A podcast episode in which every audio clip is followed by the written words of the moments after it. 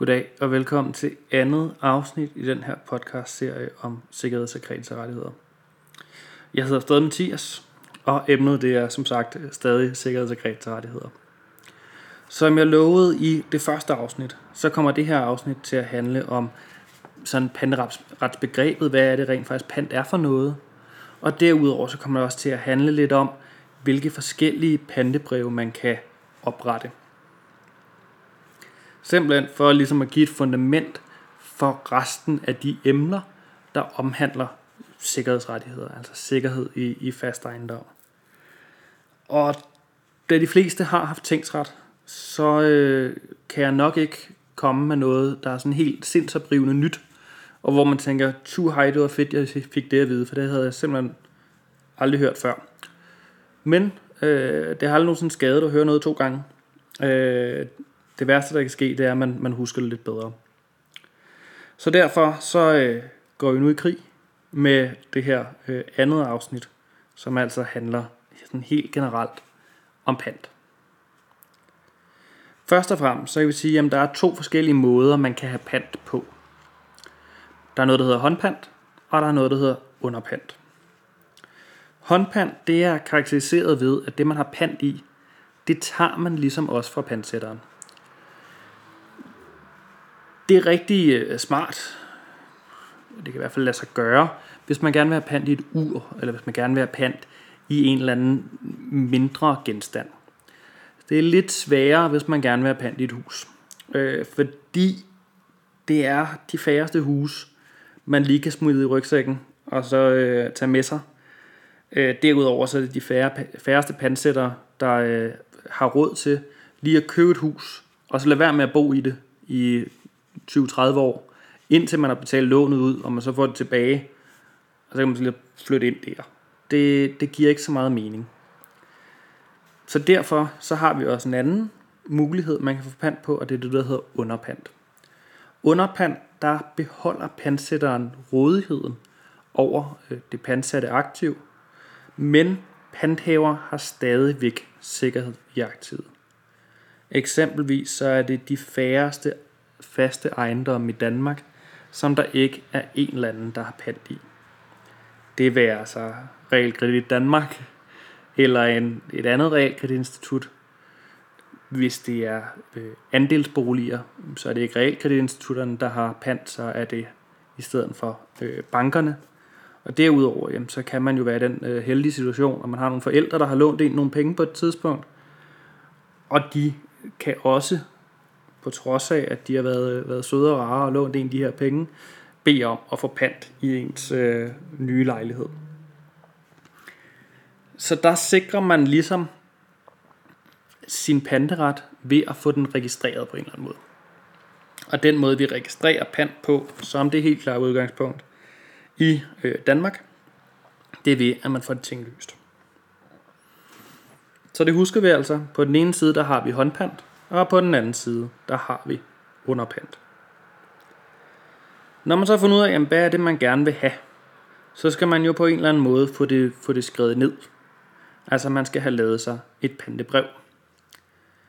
Og der er nogle forskellige muligheder for de her pantebreve. Man kan først og fremmest lave det, der hedder et almindeligt pantebrev. Så kan man lave noget, der hedder et ejerpantebrev.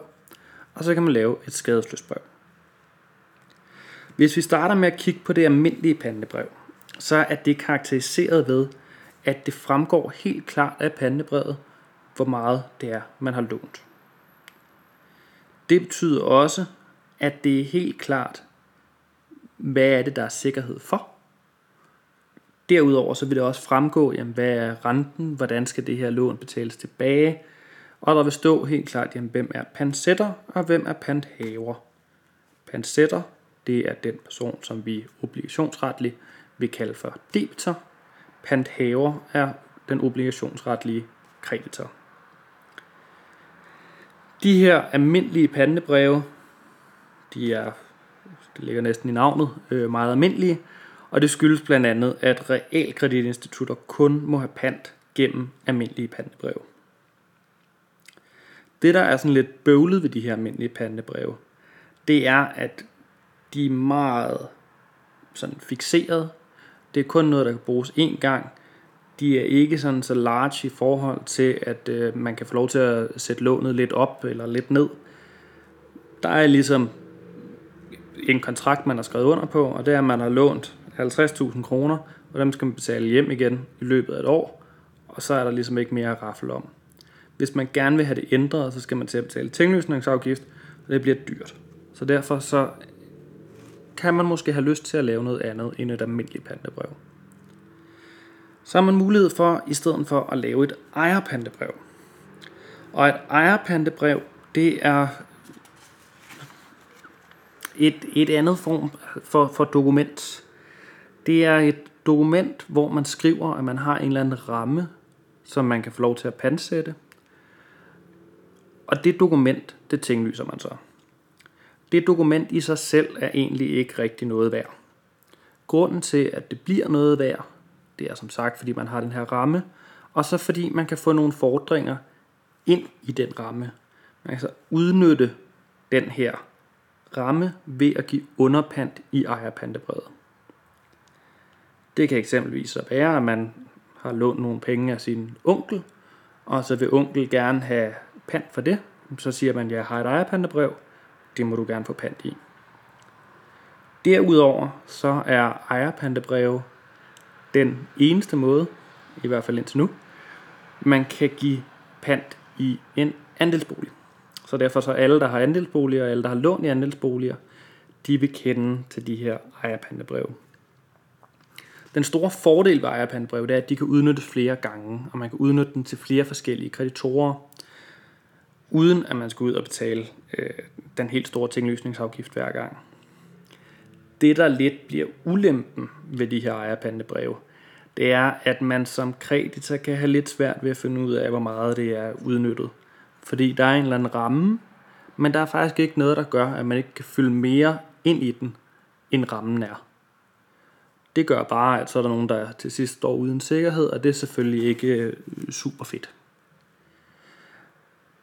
Det er særlig ikke fedt, fordi det er nogle andre, man, andre personers øh, sikkerhed, man skal finde sig i. Det, man, man vil sgu hellere bare finde sig i sin egen sikkerhed.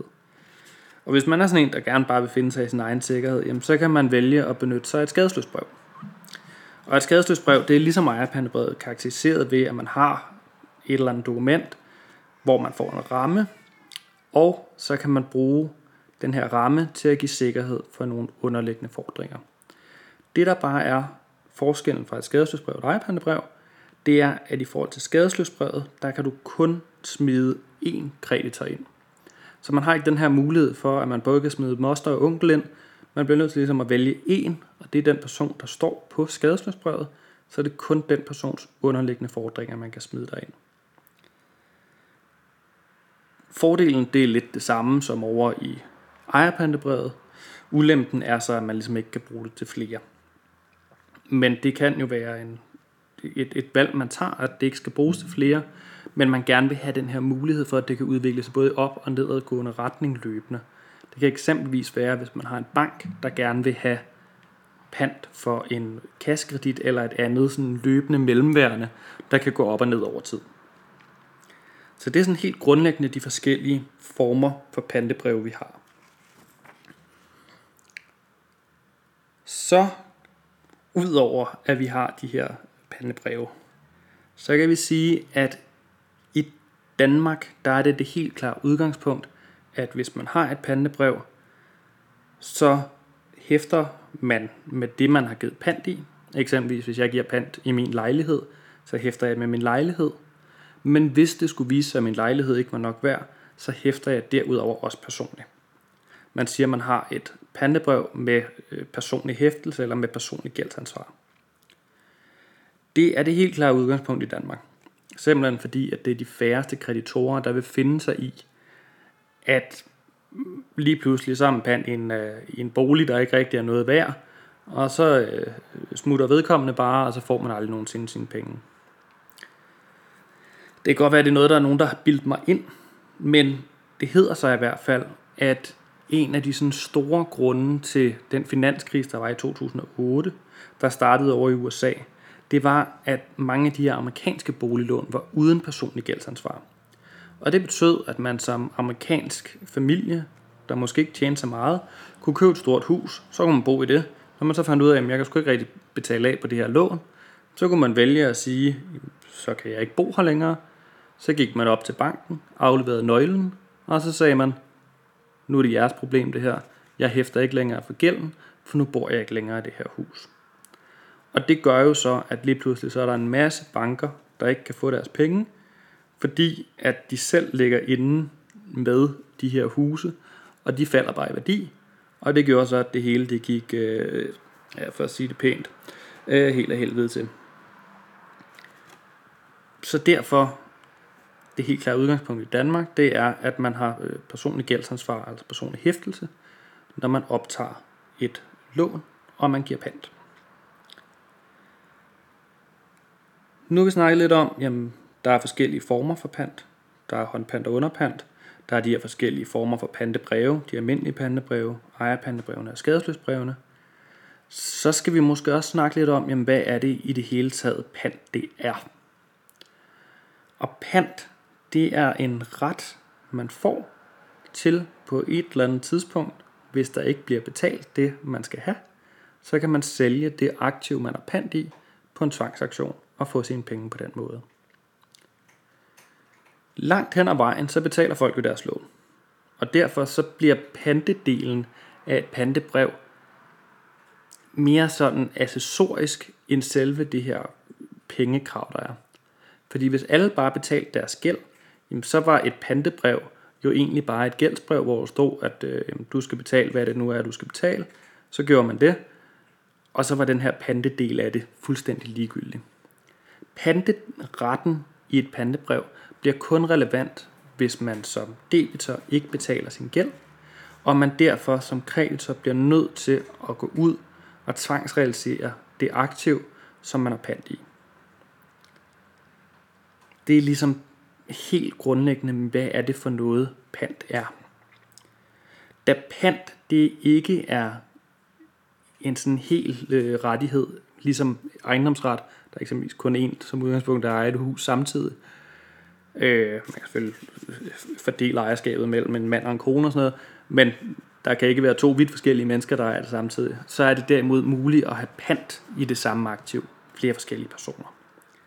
Og det er der, hvor man så får en prioritetsorden, og den prioritetsorden kommer vi til at snakke meget mere om på et senere tidspunkt. For lige at runde det her afsnit omkring pant af, så er der nogle ting, som er godt at vide i forhold til pant. Det er først og fremmest, at hvis man gerne vil have pant i et eller andet, eller hvis man gerne vil give pant i et eller andet, så skal man indgå en, en udtrykkelig aftale om det. Og den aftale, den skal for, at man kan få den tinglyst, være skriftlig. Man kommer ikke udenom at, at få lavet en skriftlig aftale, hvis man gerne vil have tinglyst sit pantebrev. Derudover så er det en ret god idé, det er faktisk et krav, kan man sige, at man skal have identificeret, hvad det er, man har pant i. Hvis man har pant i en ejendom, så skriver man eksempelvis matrikelnummeret. Det er til at have med at gøre. Hvis man har pant i en bil, så kan man bruge stelnummeret på bilen. Hvis man derimod begynder lige pludselig at pant i et øh, Sony fjernsyn, så er det lidt sværere at beskrive det, men så må man beskrive det så godt som man nu kan. Derudover så er det også krav, at man får beskrevet den fordring, som man har sikkerhed for. For man har ikke bare sikkerhed for, for sådan, i hvert fald som udgangspunkt for alt, hvad, hvad, hvad den her øh, debitor skylder ind. Man skal ligesom sige, at det er den her ene fordring, jeg har sikkerhed for. Og så skal man huske på, at man ikke som debitor kan få lov til at give pant i alt, hvad man ejer og hvad man fremtidig erhverver. Det er det, man kalder for generalpant. Og så kan man heller ikke give pant i sådan samlinger af ting, man ejer. Jeg kan eksempelvis ikke give pant i min samling af gamle jurebøger, fordi det er lidt uklart, jamen, hvilken, hvad er det egentlig, der hører til den samling. Og det er noget, som jeg ikke kan overskue på det tidspunkt, hvor jeg giver nogen det her løfte om, at de kan få pant. Det er ligesom alt det, vi, vi skal snakke om inden for det emne, der hedder pant. Hvad er det for noget? Hvordan sikrer man det? Hvordan skriver man det ned? Som et lille, en lille sidebemærkning, så kan man nævne, at Udover alt det her, vi har snakket om nu, som vi kalder for kontraktspant eller aftalepant, så er der også mulighed for, at man kan få noget, som man en gang imellem kalder for retspant. Vi andre, vi kalder det bare udlæg. Der er også mulighed for, at man kan have sikkerhed på andre måder. Man kan have et ejendomsforbehold. Man kan have lov til at holde nogle ting tilbage. Det er dog ikke noget, som er sådan super øh, relevant i forhold til det her fag. Det er relevant i forhold til alt muligt andet. Det, der bliver relevant her, det er panteretten.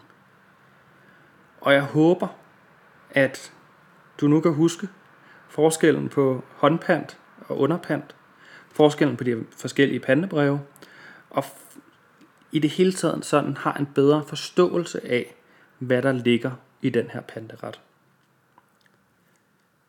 Med de ord, så øh, bliver det afslutningen på det her andet afsnit i podcasten om sikkerheds- og kreditorrettigheder.